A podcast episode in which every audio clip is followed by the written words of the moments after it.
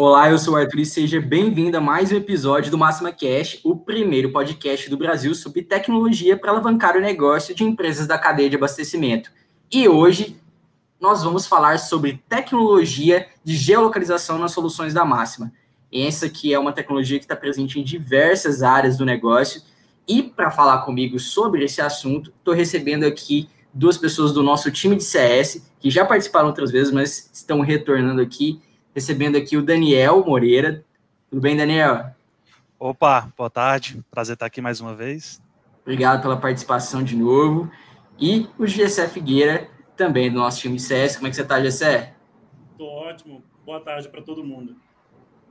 Muito obrigado pela disponibilidade de vocês para a gente discutir sobre esse tema. E antes de mais nada, você que está assistindo ao vivo, compartilhe esse link com mais pessoas aí que você conhece na empresa, manda no seu WhatsApp e comenta aí no chat agora do nosso YouTube o seu nome, a empresa e se você já utiliza uma tecnologia, algum dos nossos sistemas que usa a tecnologia de geolocalização aí na sua empresa. A gente quer saber de vocês também, tá certo? Então, vamos começar o nosso chat, nosso bate-papo, desculpa. E sobre isso, queria antes de mais nada que a gente falasse um pouco sobre a questão de tecnologia em si, sobre o que tange principalmente a tecnologia, que é o GPS e o próprio dispositivo, né, gente? Que são, talvez, os dois aí que estão envolvidos nos nossos processos, né? E que influenciam aí a geolocalização, seja de qual tipo de usuário for nos nossos sistemas, não é isso mesmo? Isso. Boa tarde. Hoje a geolocalização, ela permeia sobre todos os nossos produtos, né? Todas as nossas áreas de produtos. Hoje a gente não consegue imaginar a tecnologia voltada, né, para a cadeia de distribuidor sem passar pela parte de geolocalização. Então, desde gestão, força de vendas, logística, trade, todas passam por geolocalização, utiliza a tecnologia para otimizar, né? Exatamente. E antes a gente estava conversando sobre que existem diferentes tipos aí de no caso, GPS, né? Para quem não sabe, o sistema de geoposição, né? Por satélite, que existem diversos tipos de tecnologia de GPS.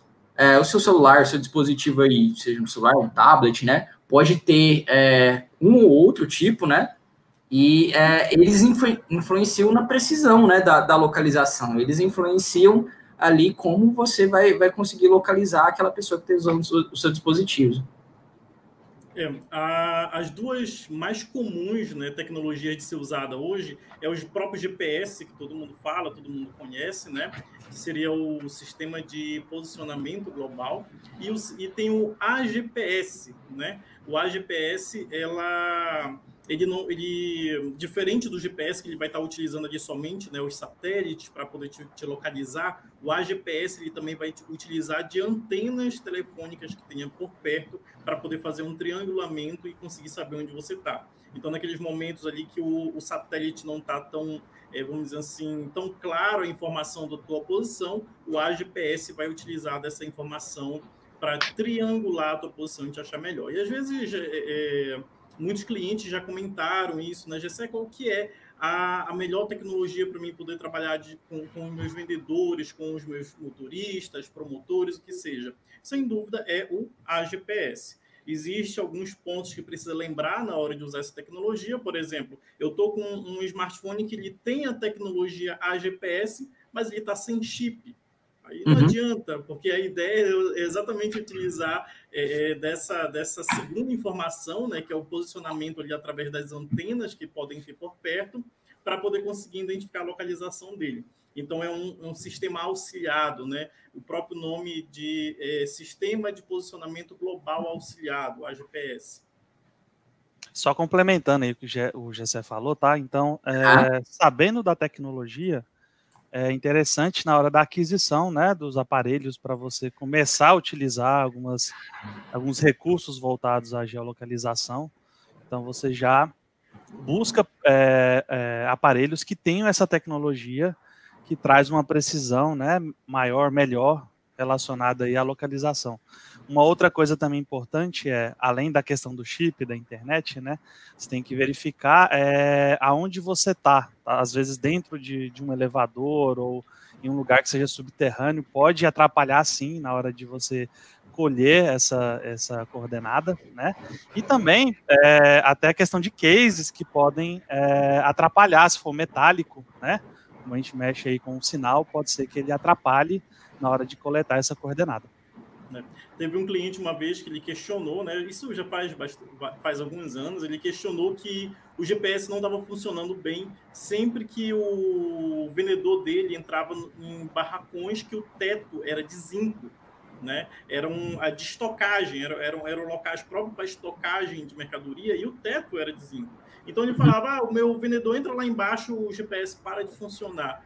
Aí Então, isso basicamente é uma limitação tecnológica, não tem muito o que a gente fazer. Aí é até um assunto que talvez a gente possa comentar aqui ainda hoje, que é a questão do check-in, né? Do vendedor ele fazer o check-in antes de entrar no cliente. Ele chegou ali na portaria, chegou na porta, né? Antes de entrar para esse barracão, como o Daniel falou, né? Vai ter que pegar um elevador, então faz o check-in antes, faz o check-in lá onde você desligou a moto, onde você desligou o carro. Faz o check-in, depois entra, faz o teu trabalho, faz tudo que tem que fazer lá, sendo motorista, vendedor, o que seja, e na hora que for sair, faz o check-out, né? É uma grande opção aí para poder se trabalhar com o check-in, check-out, que aí você consegue evitar esse tipo de problema de estar lá dentro do estabelecimento e o estabelecimento possuir alguma coisa que vai atrapalhar... Que bloqueie, né? Que bloqueie o teu GPS. Exato. Aproveitar que você tem aquele sinal...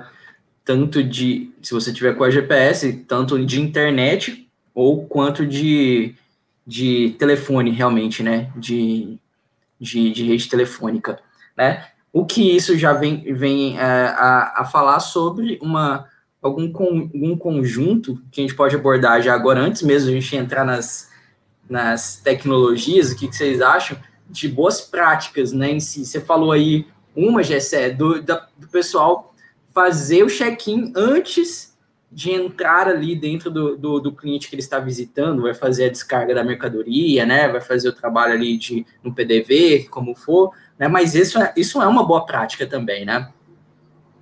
Sim, uma boa prática também é que é muito questionada, porque às vezes consome uma bateria, uma quantidade de bateria legal, é manter o GPS e a internet ativa. Às vezes eu falo, mas vai consumir muita bateria. Bom, tem outras formas da gente, vamos dizer assim, contornar esse problema. Que o GPS vai gastar bateria, isso é irrefutável, né? Mas o GPS ele não consome tanta bateria como alguns vendedores, alguns motoristas às vezes falam. Às vezes, eu já tive casos que eu fui atender um cliente e eu vi que o grande motivo da bateria estar sendo consumida, acabando antes de meio-dia, era porque o motorista, o vendedor, ele estava indo para a rua com 40% de bateria no início do dia, ou ainda estava utilizando de outros aplicativos, de outros softwares no smartphone, né? Às vezes, quando o smartphone pessoal, até tudo bem, mas quando o smartphone é da empresa, ele está utilizando de outros softwares, é meio complicado.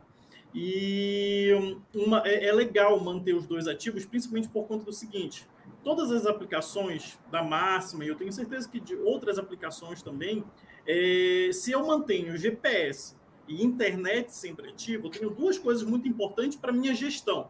Primeiro, o GPS sempre ativo, ele vai me mostrar todo o trajeto que eu fiz, a rotatória que eu realizei ali e tudo mais. E com a internet sempre ativa, além de me auxiliar lá no AGPS, ela vai fazer com que o meu supervisor mantenha a minha localização atualizada na tela dele, né? Porque, por exemplo, eu saio para trabalhar no início do dia, eu desliguei a internet. Trabalho o dia inteiro e só vou ligar a internet lá no final do dia. O meu supervisor, durante esse meio tempo aí, ele não vai me ver, ele não sabe onde eu estou, não sabe por onde eu fui. Ele só vai ver que eu fiz alguma coisa errada, por exemplo, no final do dia. E aí já não adianta mais, porque eu já fiz a coisa errada, já fui para o lado errado que eu não deveria ter ido.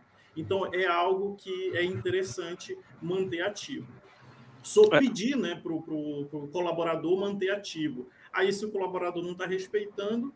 As nossas ferramentas também têm algumas coisas lá que elas acusam quando a pessoa lá desliga propositalmente o GPS, a internet, e acaba acusando aí esses pontos.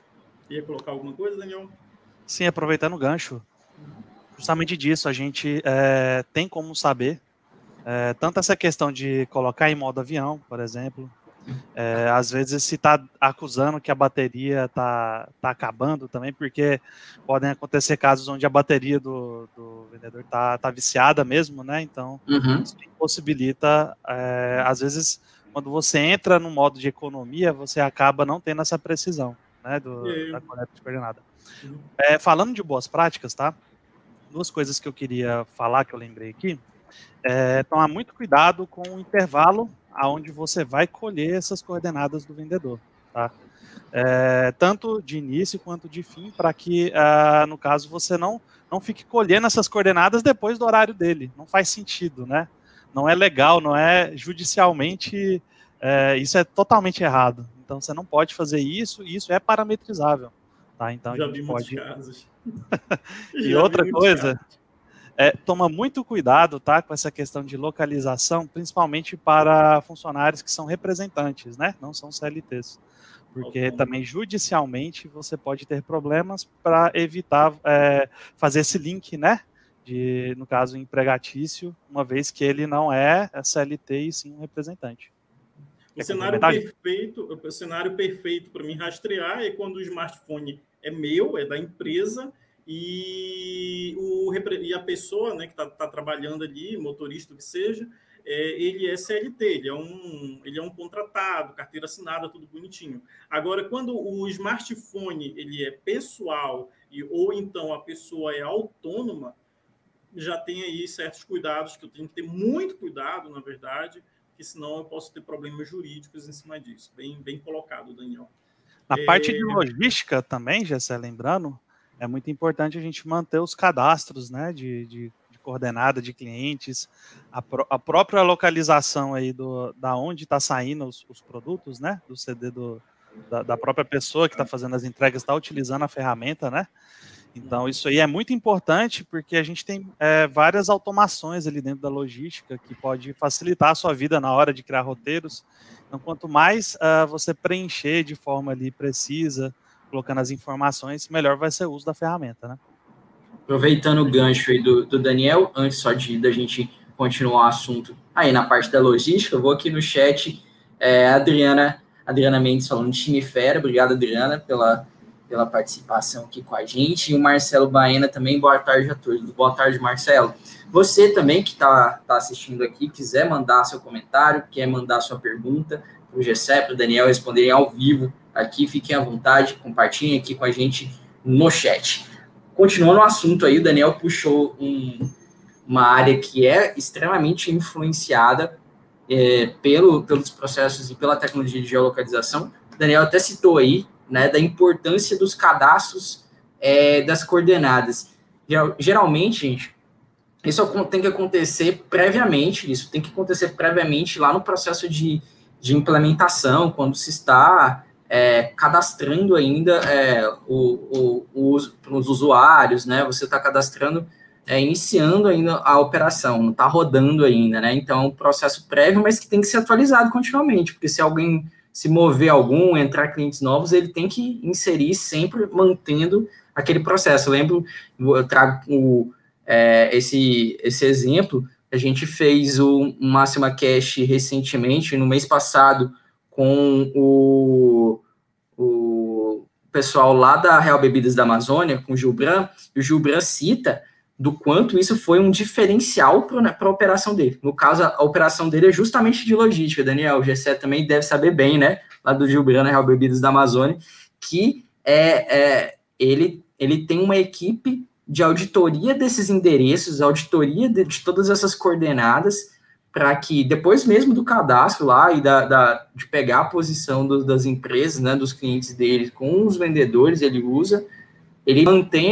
esse time justamente para ter sempre atualizado e auditado, para que não tenha falha alguma na entrega, né, na roteirização dele e na entrega das mercadorias.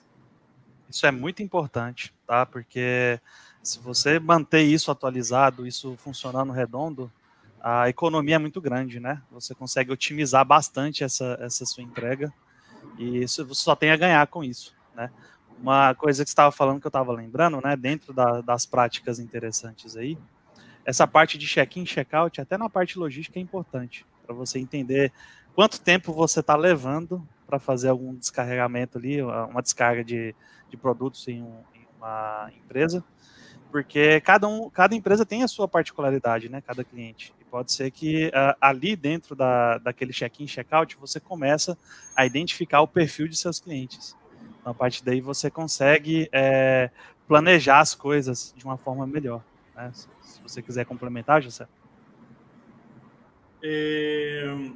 Eu acho assim que na logística tem muitas empresas que elas até hoje elas ficam refém de uma pessoa ali dentro que conhece bem a região, né? Vamos supor, eu conheço onde é cada cidade, cada bairro aqui perto, e aí na hora de organizar com quais mercadorias o motorista vai para a rua, aí essa pessoa ela utiliza do conhecimento dela para ela poder separar as rotas que o motorista vai fazer. Não, essas cidades são perto, então você vai para essas duas cidades aqui. Só que a empresa ela acaba ficando à mercê dessa pessoa. Se essa pessoa falta, se essa pessoa não vem trabalhar hoje, entra de férias, dificilmente tem uma segunda pessoa com todo esse conhecimento lá dentro. Então, se eu trabalho com um sistema de logística que pode me trazer essas informações de forma automática, utilizando, como o Daniel falou, a localização que o cliente está ali, isso muda totalmente a minha vida, né? Eu deixo de ficar à mercê dessa pessoa e, ao mesmo tempo, eu começo a ter umas rotas muito mais otimizadas, né? O sistema que nossa empresa hoje trabalha, né, o Max Roteirizador, ele utiliza dessas localizações do cliente para poder gerar uma rota ideal. Então, não é nem só a questão de eu deixar de ser refém dessa pessoa. Eu começo a trabalhar com uma rota muito mais eficiente, fazendo com que eu comece a economizar na empresa, né? Então, adquirir um produto desse, esse produto ele se paga sozinho muito fácil, porque muitas empresas têm um custo muito alto em logística, não vê, né? Aquele dinheiro está indo embora, a pessoa não vê esse dinheiro saindo, simplesmente porque o motorista, ele, em vez de fazer todas as entregas de um bairro antes de ir para o outro, ele está dando volta, ele está indo, está vindo, ele está demorando 3 horas em um cliente que daria para mim demorar 1 hora, né? Se eu tivesse criado uma rota mais aprimorada ali, né? Então... É muito importante, sem dúvida, essa parte de localização e logística. Vindo de encontro, né, com o Max Motorista, onde você até acompanha em tempo real como está essa entrega, onde o próprio motorista traz informações importantes para a pessoa ali que faz todo esse planejamento, né? E não só essa questão de você ter economia na entrega, a gente sabe que hoje, né, é muito importante a experiência do cliente. Então a gente sabe que ao você otimizar essa entrega, você consegue, às vezes, ali entregar em um tempo reduzido para um cliente seu. Você consegue organizar essa entrega, né? E aí, dessa forma, o cliente seu fica mais satisfeito. Então, entra mais um fator aí que acaba trazendo, né? Acaba se pagando, como o Gessé falou, o próprio produto. Tirando alguns casos que pode acontecer que você acaba pegando... malandragem que pode estar acontecendo ali dentro da empresa, né? Mas você não pegaria se não tivesse a tecnologia também, Gessé. Seria muito mais difícil você descobrir essas falhas, né? Exato, né? Tem até um caso que aconteceu em um cliente em que eu estava visitando e eu estava apresentando a parte de mapa para ele. E aí eu cheguei em um relatório, né? Na hora que eu cheguei em um relatório do nosso sistema Max Motorista, estava na sala o gerente de logística e o gerente da empresa, né?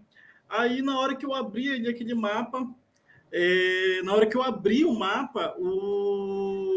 mostrou lá que tinha uma entrega que ela foi feita a mais de não sei quantos quilômetros de distância da posição do cliente, ou seja, o motorista fez a entrega em um lugar e a posição do cliente era em outro lugar totalmente diferente.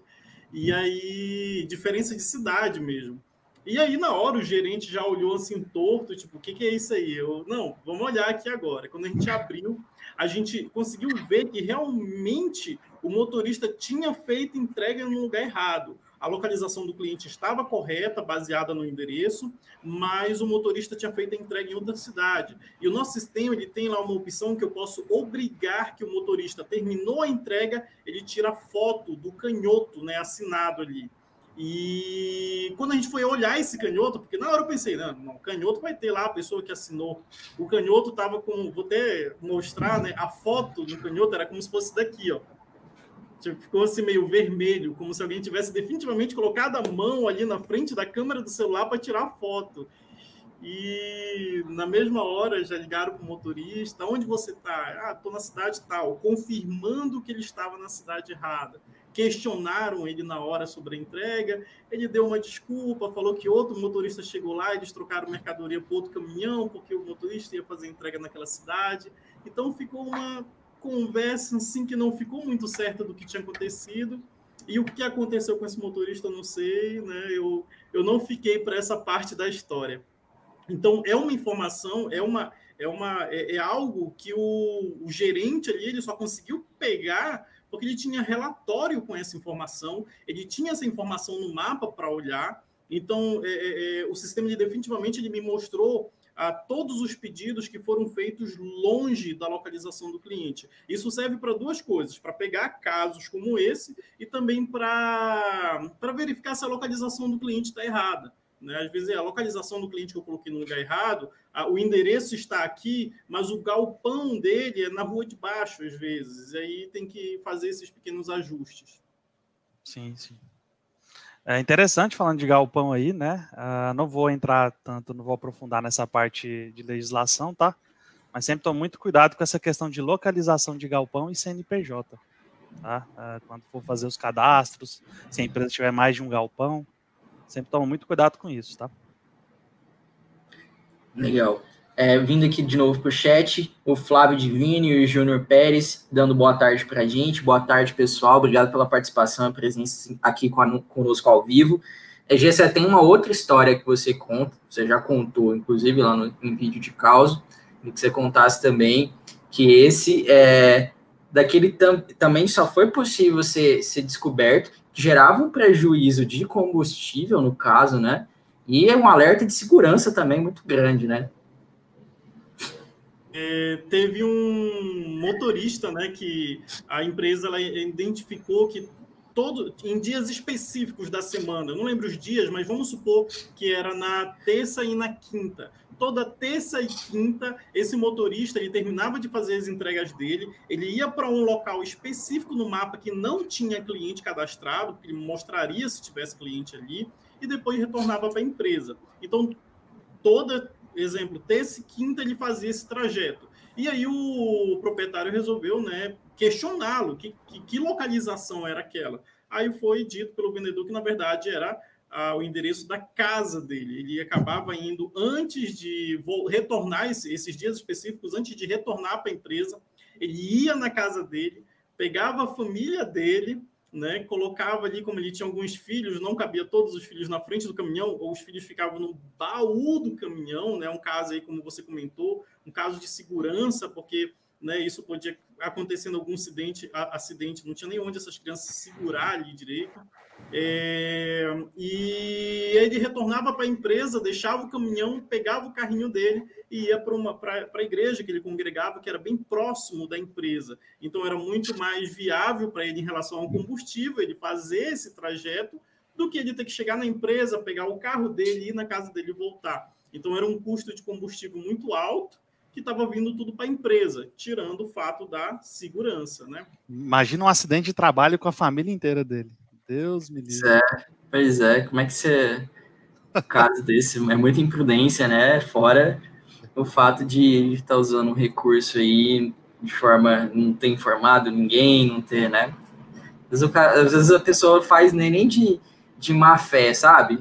É mais por não saber, de fato, né, tá tirando o proveito, né, igual o Gessé falou, era a conveniência do local de onde ele ia ali ao culto dele, né, ser próximo do local da empresa lá, mas acabava deslocando com o recurso da empresa sempre, sei lá, quantas vezes durante a semana, né, o trajeto de ida e volta lá na casa dele, né? Então, é um custo de combustível que só foi possível ser descoberto observando a geolocalização ali no mapa, né?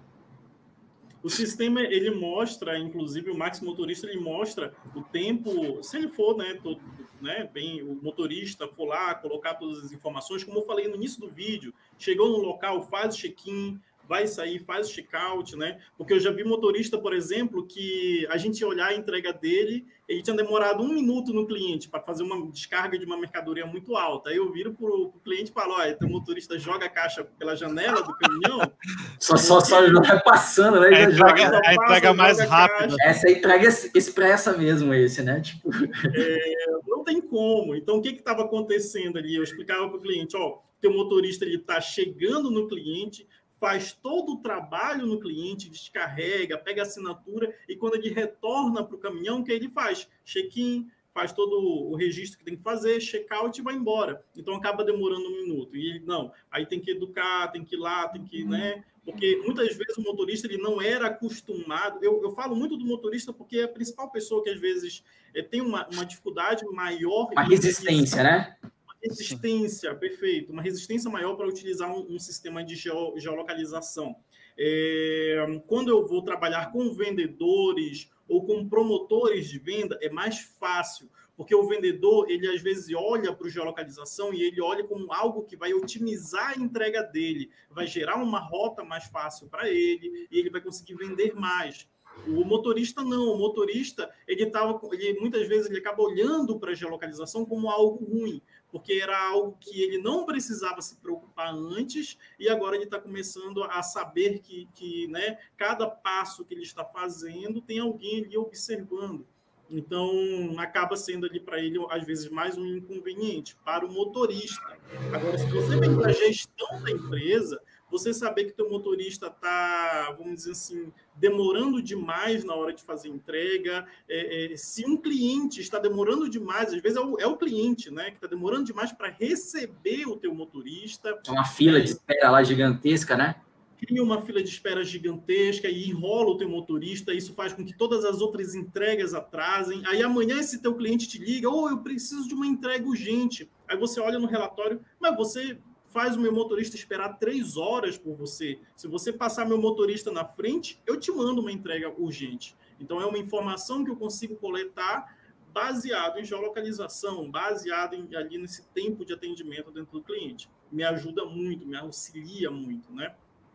E se não tiver o registro correto, não tem como, né? Tipo, é preciso que o dado seja verídico, né? Que ele exprima o que é a realidade, né? Ele, de fato, represente o que é aquela realidade. Tá demorando 20 minutos? Beleza. Tá demorando 1 hora? Beleza. Mas é preciso saber para que possam ser tomadas decisões ali e coisas para que isso ou melhore esse cenário ou que esse cenário se mantenha, né? Eu concordo 100% com o Gessé. A questão da resistência maior mesmo que a gente vê na implementação é com o motorista, né? Ele explicou muito bem, assim, só uma questão aí que é importante, às vezes, principalmente no início, quando você estiver fazendo a implantação de um novo processo. Explica para o motorista a necessidade disso, a importância disso, o porquê que é bom fazer esse check-in antes, fazer o check-out assim que sair, porquê que essa questão de saber onde ele está é importante até para ele, para a segurança dele, para saber o que ele está fazendo. Porque se você explicar, for claro, eu tenho certeza que o processo de implementação ele se torna mais fácil. Legal. Tem uma pergunta aqui no chat, vou trazer aqui para a gente. É uma pergunta do Júnior Pérez. Ele está perguntando, como as soluções da Máxima estão agindo com relação à alteração da hora para burlar a hora e local definido? Vocês entenderam bem? Sim. Hoje a gente tem várias questões aí para poder combater certas pessoas que querem burlar o sistema, né?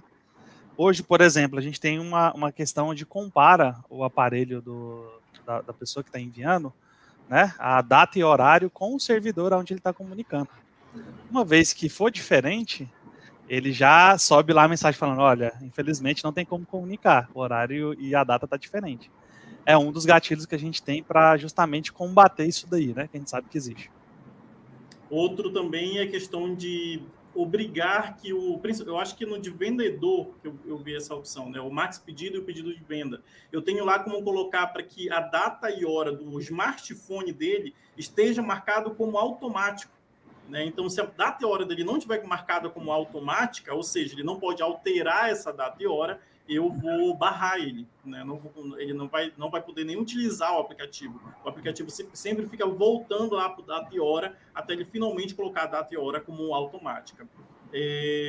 Para horário, isso é uma boa forma de fechar aí para o teu motorista, vendedor. Agora, localização. Localização, o AGPS vai te ajudar nisso, né? Hoje, eu não tenho uma trava específica no software da Máxima para evitar que ele utilize aqueles software de fake GPS. Eu não tenho uma trava para isso, né? É uma trava assim, bem complicada de se trabalhar esse fake GPS. Mas o AGPS vai te ajudar nisso. Como? A partir do momento que ele mudar a localização do smartphone dele para um outro local, o AGPS ele sempre vai ficar tentando puxar ele de volta para aquele local. Então, o que vai acontecer quando você visualizar o mapa desse motorista, vendedor, que seja? Você vai ver um riscado, porque ele vai utilizar o fake GPS e vai lá para o lugar que ele quer. Só que o AGPS, de vez em quando, vai puxar ele de volta para cá. Então, vai ter um riscado de volta para cá e vai para lá de novo. Então, você vai acabar conseguindo visualizar isso no mapa em algum momento.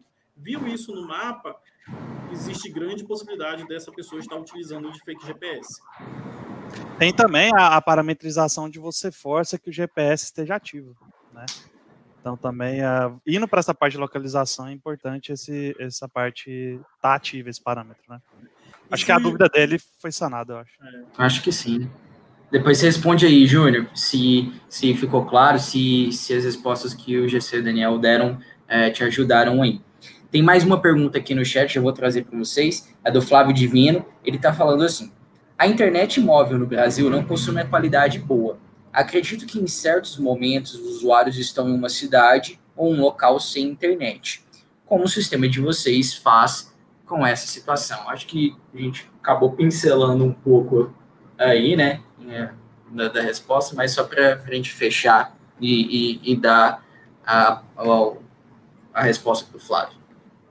Basicamente, eu não preciso da internet em si para poder conseguir rastrear o meu representante. Eu vou precisar da internet para manter meus dados, eu como supervisor, olhando para a tela, meus dados atualizados. Mas eu preciso do GPS ativo. Então, ele mantendo o GPS ativo, e hoje o GPS ele funciona em quase todos os lugares. Há exceções, existem. Mas tem muitos lugares, por exemplo, o motorista, às vezes, ele entra ali numa estrada, que ele mal saiu da cidadezinha, ele começa a pegar a estrada, acabou a internet. Ele perde sinal de internet, perde sinal de celular, mas o GPS continua ativo. Então, aí é onde eu vou pegar todo esse trajeto que ele fez e daqui a 1 hora, 2 horas, quando ele voltar para a internet de novo, que ele se conectar na internet, eu vou enviar todas essas informações que eu fiquei coletando no smartphone dele, eu envio para a empresa. Então, você sem internet, nesses locais de sombra de internet aí, você não vai ter a informação dele atualizada, 100% online, mas você vai ter informação. Entra aí também muito, que é muito importante, a gente comentou no início, a tecnologia de GPS, tá? Nesse momento, o AGPS vai ser uma questão muito importante, porque entra essa parte de triangulação que a gente falou. E aí você vai ter uma precisão, apesar do local onde você está não ser legal, né? Não ter essa cobertura legal, mas você ainda vai ter essa parte aí de coordenada. Legal, legal, gente. Aproveitar que a gente estava aqui no chat, queria dar um recado para vocês, falar da campanha, da própria nossa promoção de Black Friday, na verdade, né? A gente está com condições diferenciadas na aquisição de qualquer solução do Grupo Máximo, então seja da Máxima, seja da Life Apps, que é a nossa tecnologia de e-commerce, seja da UnBlox, que é a nossa tecnologia de WMS e TMS. Então, se você não conhece, acessa o site das empresas para saber mais. Mas todas as soluções, todas, qualquer uma, você já citou Max Pedido, Pedido de Venda, Daniel falou Max Motorista, Max Utilizador, todas elas, 50% de desconto na aquisição e as 4 primeiras mensalidades com desconto progressivo, iniciando o pagamento da mensalidade quando você for iniciar o projeto. Sendo que a primeira mensalidade é gratuita, você não paga nada, 100% de desconto. Depois vai para 75%, 50% e 25% de desconto nas mensalidades. É uma excelente condição para você que está pensando aí em utilizar recursos de geolocalização, por exemplo, né, dentro da sua operação, para você ter esse maior controle dos seus motoristas. A gente vai falar daqui a pouco dos vendedores também. Então, é uma excelente oportunidade para você conseguir isso, tá certo? Tem um link aí no chat para você saber mais sobre o assunto. Então, se você está assistindo ao vivo, está assistindo depois no YouTube, acessa lá o nosso link, tem mais informações. Se não, você acessa o site da Máxima, brevemente vai deixar um banner fácil lá para você buscar, mas o URL é conteúdos.maximatech.com.br/black-friday-2020. Bem fácil o link e tá aí no chat para você acessar. Tá certo, gente? Continuando o nosso assunto, a gente falou um pouco da área de logística, mas outra área que é extremamente impactada é a área de força de vendas, né, gente? A gente comentou aqui um pouquinho sobre o check-in, né, sobre o vendedor, mas a gente sabe que também é extremamente influenciada pelos processos de geolocalização, sendo que a gente comentou em Máxima Casts passados, né, sobre a nossa roteirização de vendedores, né, que é uma área agora mais recente, mais nova, e que depende, né, influenciado diretamente aí pela geolocalização, né? Totalmente. É um recurso muito interessante, tá? Lógico, isso depende muito do perfil da empresa, né? Tem empresas que trabalham com essa parte de saber onde está o vendedor e planejar qual é a rota que ele vai seguir, quais são os clientes que ele vai atender no dia, né? Lembrando que hoje a gente trabalha, né, com esse recurso, a gente consegue ali criar esse roteiro para ele, e ele mesmo consegue ver ali dentro da aplicação quais são os clientes que ele vai atender no dia, quais são os clientes que ele vai atender na semana, tá? Existem amarrações que podem ser feitas, que são interessantes, tá? A questão de obrigar ele a fazer o check-in, check-out, né? Explicando para ele o que a gente já falou aqui anteriormente, do fazer o check-in no início, fazer o check-out no final.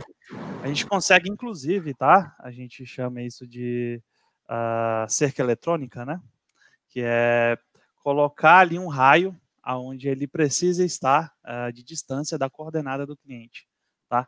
Então, através disso daí, a gente consegue saber se realmente ele iniciou, né, aquele pedido ali no cliente, se ele está indo, e tem até a questão de você justificar, né? Caso ele não pode, por algum motivo, acontecer alguma coisa, ele pode falar o que aconteceu, e essas informações o TI tem no próprio portal ali para saber o que aconteceu.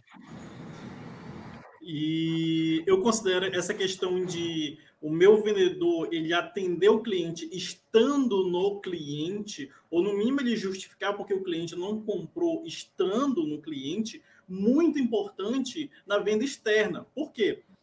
Se eu estou deixando de contratar telemarketing, que é muito mais barato para mim, dono da empresa, para mim, diretor da empresa, um telemarketing é muito mais barato do que eu contratar um representante externo, né? Um vendedor que vai trabalhar ali na rua, que muda totalmente ali até a forma de contrato dele.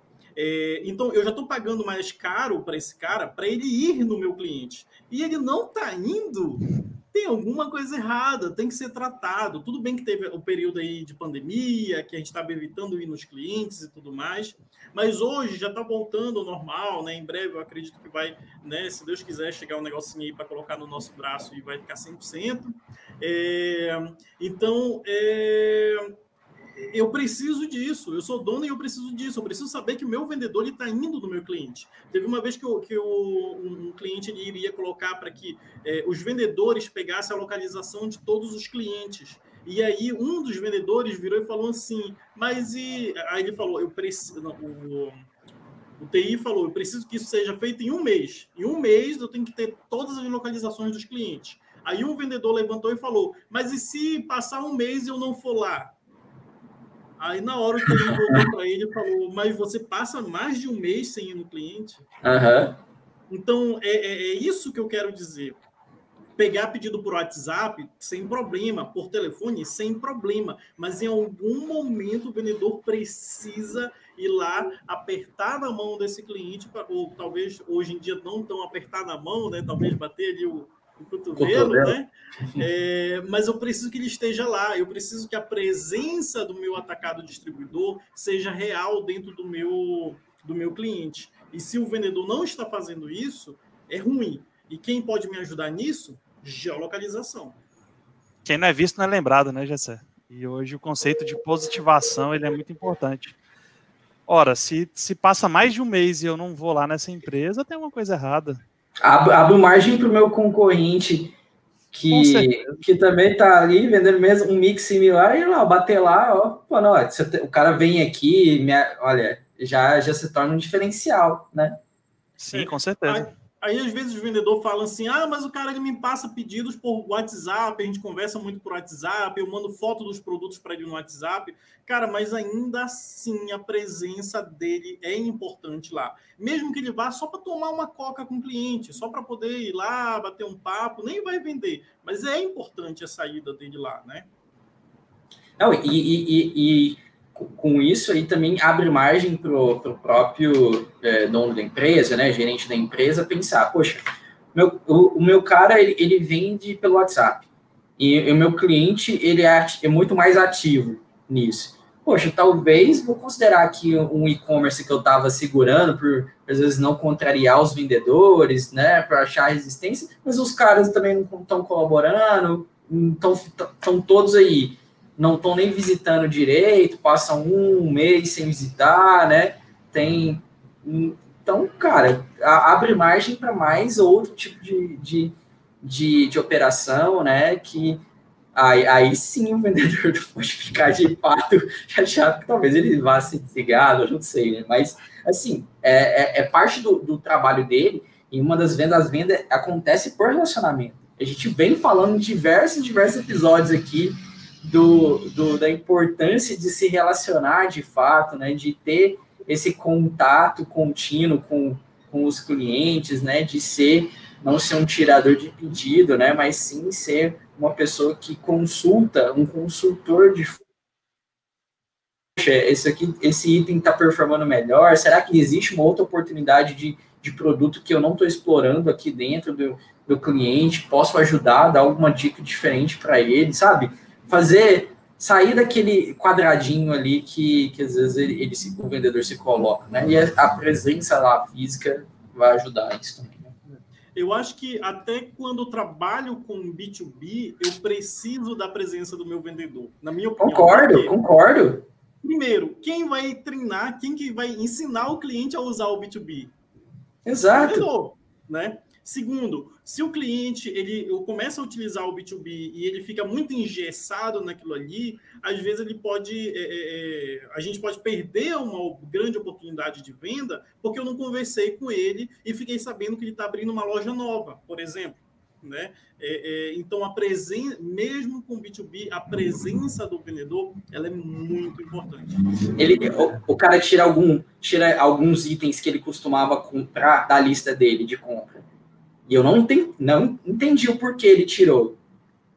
Se o vendedor estando ali, né, juntamente com a informação ali do e-commerce, né, ele vai conseguir, né, rastrear. O que está acontecendo? Você costumava comprar esse item aqui sempre. Por que você tirou ele? Aconteceu alguma coisa, né? A venda baixou disso aqui? Me conta. Sabe? E você vai conseguir...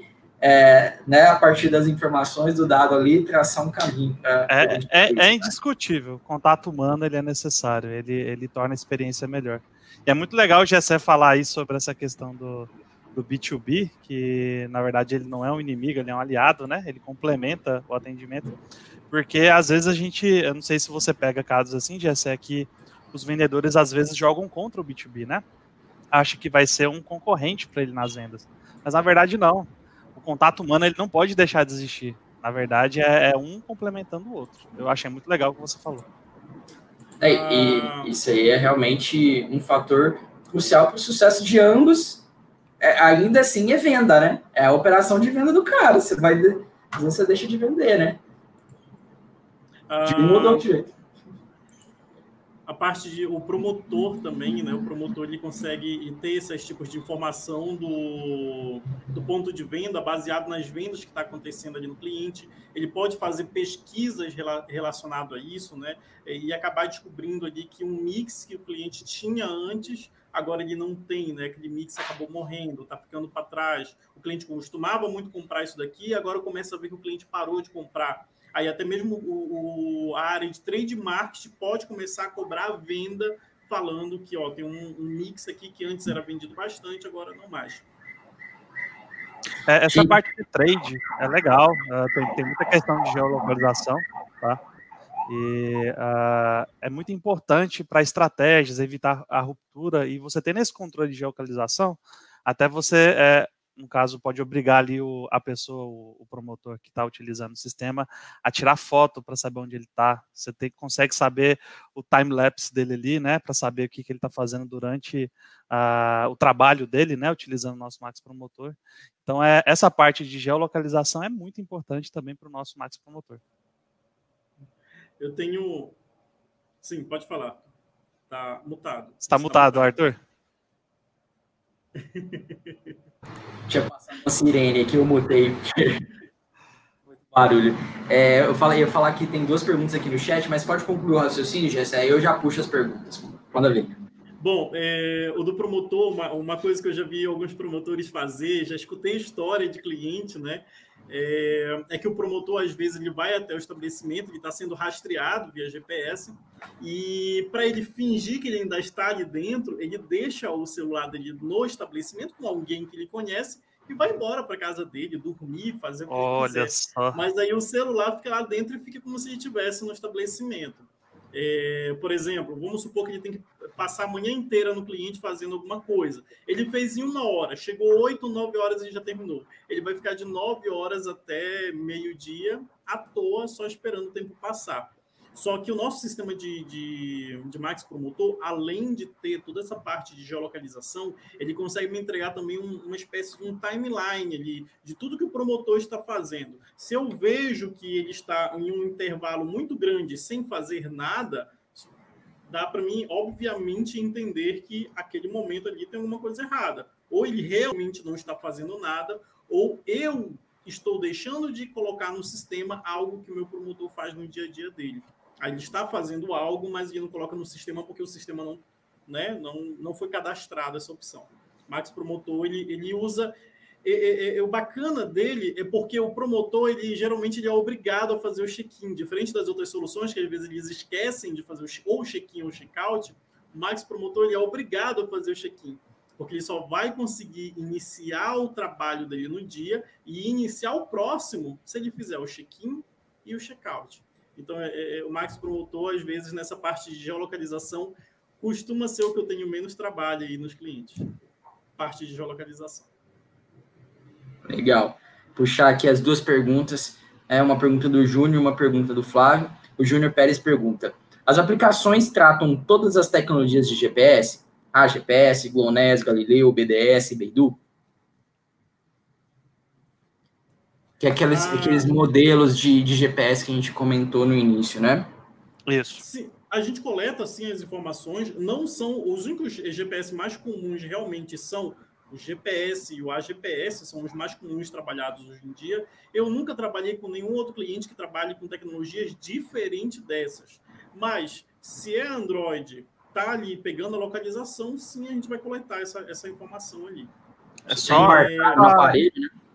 só com a ressalva que a gente, se pedir para indicar qual tecnologia, a gente indica a GPS, que a gente vê na prática que é a que tem a mais precisão.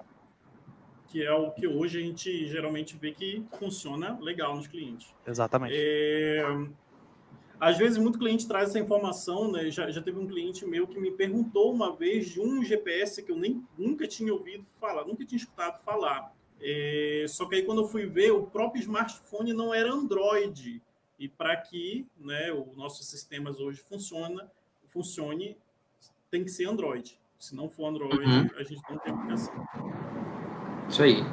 E a outra pergunta, a pergunta do Flávio é necessário ter um celular com uma configuração boa para utilizar o sistema de vocês?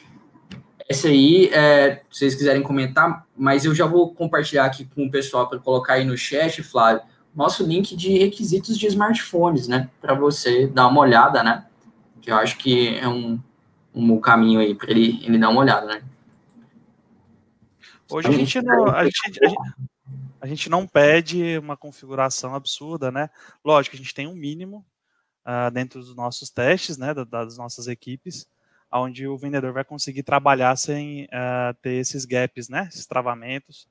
Então, a configuração mínima que o Arthur vai disponibilizar aí. Mas, para uma boa prática, é aconselhável que você não é só Máxima, não. Qualquer sistema. Você vai comprar um smartphone para utilizar algum sistema, não compra o smartphone que está ali no mínimo. Tipo, está no gargalo já. Compra, se possível, né? Tá claro, depende de valor, às vezes é complicado, mas, se possível, compra um que está ali no meio, pelo menos. Por quê? Porque a tecnologia, hoje em dia, principalmente a tecnologia, ela evolui muito rápido, né? O Android, de vez em quando, ele coloca que algumas coisas estão descontinuadas. Se você pegar lá um Android 4.0, tem um monte de aplicativo que já não pega, já não funciona mais mesmo. Então, por exemplo... Deu uma falha aí. Não, a gente está te escutando. Bom, então já teve cliente, por exemplo, na época que o nosso Android mínimo, há muito tempo atrás, né, que eu já estou um tempinho na Máxima, nosso mínimo era 4.1, o cliente foi lá e comprou 4.1. Só que aí chegou em um momento que o próprio Android, a própria Android descontinuou aquilo ali. E aí vários aplicativos pararam de funcionar bem naquele smartphone. Então aí o ruim, porque o cliente aí agora, o vendedor já não consegue usar o WhatsApp, por exemplo. E lá é o WhatsApp sempre conversando com o cliente, aí fica ruim. Então é melhor comprar, às vezes, um pouquinho melhor, para que você não precise, em menos de um ano, às vezes, ter que trocar esse smartphone por questão tecnológica, por essas questões aí. Então... um pouquinho melhor, às vezes, é bom. O médio, né? Em vez do mínimo, compra o... tem um mínimo e tem o aconselhável. Tenta ir no aconselhável. Está mutado, tá, Arthur? Eu quase não fico mutado, eu esqueço. Eu falei, faz total sentido, né? Você não ficar à mercê de ter... ser descontinuado, né, ter alguma coisa ali, e depois você tem que fazer uma troca emergencial aí, que na verdade vai ser muito pior, né, não ser algo planejado aí, né, para sua equipe, né. Flávio, já conversei aqui com o time, e a gente vai inserir aqui para você o link, né, que eu comentei dos smartphones, né, essa aí que o Gessé comentou, que o Daniel comentou, né. Então, existe essa lista aí de requisitos, né, que a gente pede, requisitos mínimos que a gente pede para o uso dos nossos sistemas, tá bom? Partindo aqui mais já para o final da nossa conversa, a gente já falou de bastante coisa aqui, lembrando que o Gessé e o Daniel já participaram de um outro episódio também muito ilustrativo, muito importante, sobre... jornada de trabalho, outro tema, assim, extremamente importante aí dentro da empresa. Depois a gente vai deixar o link para vocês no chat, se vocês quiserem assistir depois, vale muito a pena, né?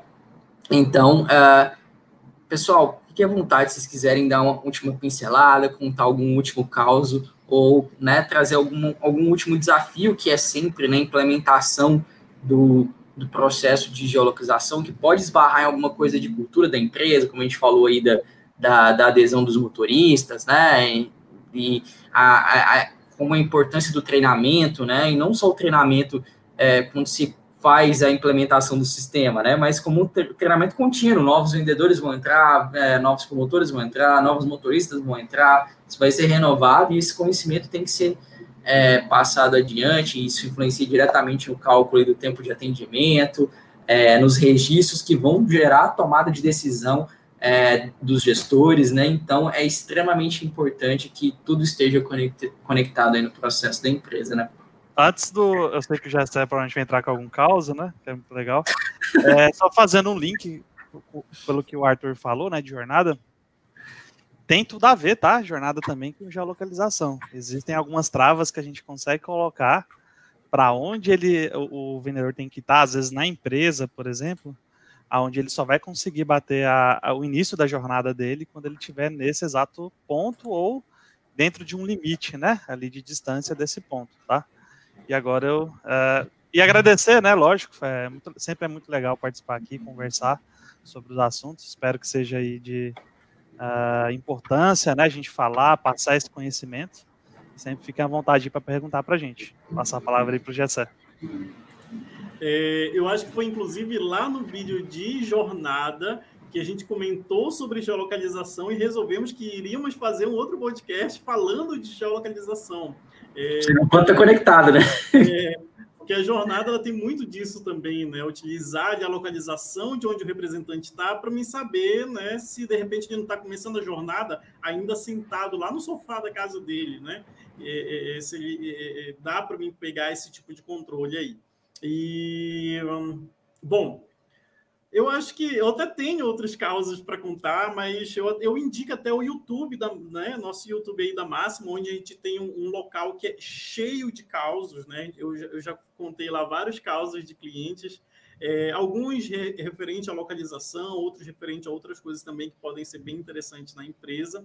Mas o que eu queria acrescentar antes da gente finalizar é alguns problemas que às vezes eu vejo em clientes, né? Porque eles viram, falam assim, eu comecei a trabalhar com geolocalização, mas eu olho aqui o mapa está errado, tem uma linha reta daqui para ali, o vendedor não está aparecendo no mapa, então alguns pontos que podem resolver isso aí. Primeiro, o nosso sistema ele mostra muitas coisas que o vendedor pode estar fazendo, como, por exemplo, se ele desligou o celular, colocou o celular em modo avião. Uma coisa muito importante, o celular entrou em modo economia de bateria. O Daniel até falou mais cedo. O celular entrou em modo economia de bateria, o GPS também vai entrar em modo economia de bateria. E quando ele faz isso, às vezes ele ou não consegue pegar a localização, ou a localização se torna muito imprecisa. E às vezes faz com que ele está aqui e de repente tem uma linha reta para cá e volta para lá e volta. Por quê? Porque ele entrou nesse modo economia de bateria. E ainda tem mais um agravante, é que às vezes o celular sai do modo economia de bateria, mas o GPS não sai do modo economia de bateria. Então, tem que ser configurado o smartphone para que ele consiga lá o GPS manter sempre uma alta precisão, independente se o smartphone entra em modo economia ou não. Outra, como a gente falou mais cedo, tem algumas coisas que impedem o GPS de funcionar direito, como elevador, locais em que o teto ali é de algum material que impede essa informação. E eu já vi casos em que o motorista, no caso, nesse caso especificamente, o motorista, sabendo disso, ele pegava o smartphone, pegava uma latinha de leite ninho, jogava o celular dentro da latinha de leite ninho, fechava, deixava ali no canto, depois a localização dele não aparecia no mapa, ele falava, não, mas o sistema que não funciona, o sistema que não presta, tem que tirar isso daí... só que aí acabou que ele foi ensinar outros motoristas a fazer a mesma coisa, assim mesmo. Ele definitivamente ele queria fazer com que esse sistema não fosse usado, e acabou que um dos motoristas acabou, né, sendo o famoso dedo duro ali, comentando o que ele estava fazendo.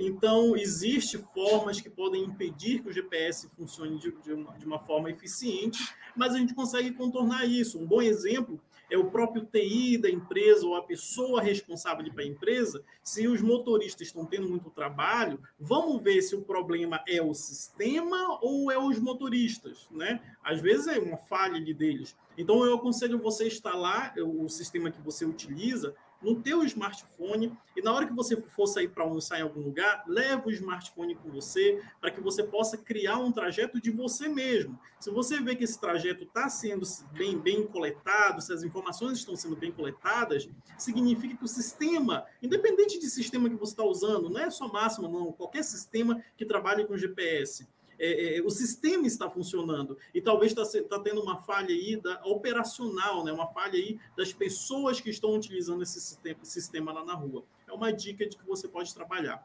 ok? Eu acho que era isso que eu queria passar aí para finalizar. Ótimo. Queria agradecer novamente vocês. Obrigado, Daniel. Obrigado, Gessé. Mais uma participação aqui. Já fica aberto sempre que vocês quiserem participar novamente. As portas estão abertas. Trazendo aqui os últimos comentários. O Lucas falando parabéns pelo conteúdo, pessoal. Informações super importantes. E a Ingrid também falando excelente. Muito obrigado a todo mundo que participou ao vivo, mandou pergunta, comentou aqui. Se você não está vendo ao vivo, tudo bem, tem bastante conteúdo aqui para você no nosso YouTube, nos nossos canais de podcast, então você pode escutar todos os episódios do Spotify, no Cashbox, no Apple Podcasts, no SoundCloud, no Google Podcasts, o que for melhor para você. Todo o conteúdo está aberto, está disponível, e a gente agradece demais a toda a interação. Se você gostou do episódio, dá o like no vídeo, se inscreve nesse canal aqui no YouTube, porque tem conteúdo sempre, tem conteúdo novo, e é legal que você interaja para a gente saber, poxa, esse conteúdo é legal, esse aqui não fez tanto sentido para mim. A gente utiliza isso na definição dos próximos passos, a gente vê aqueles que estão sendo mais comentados, que estão gerando mais interação, que estão ajudando você aí na jornada de sucesso que você está no seu negócio, tá certo?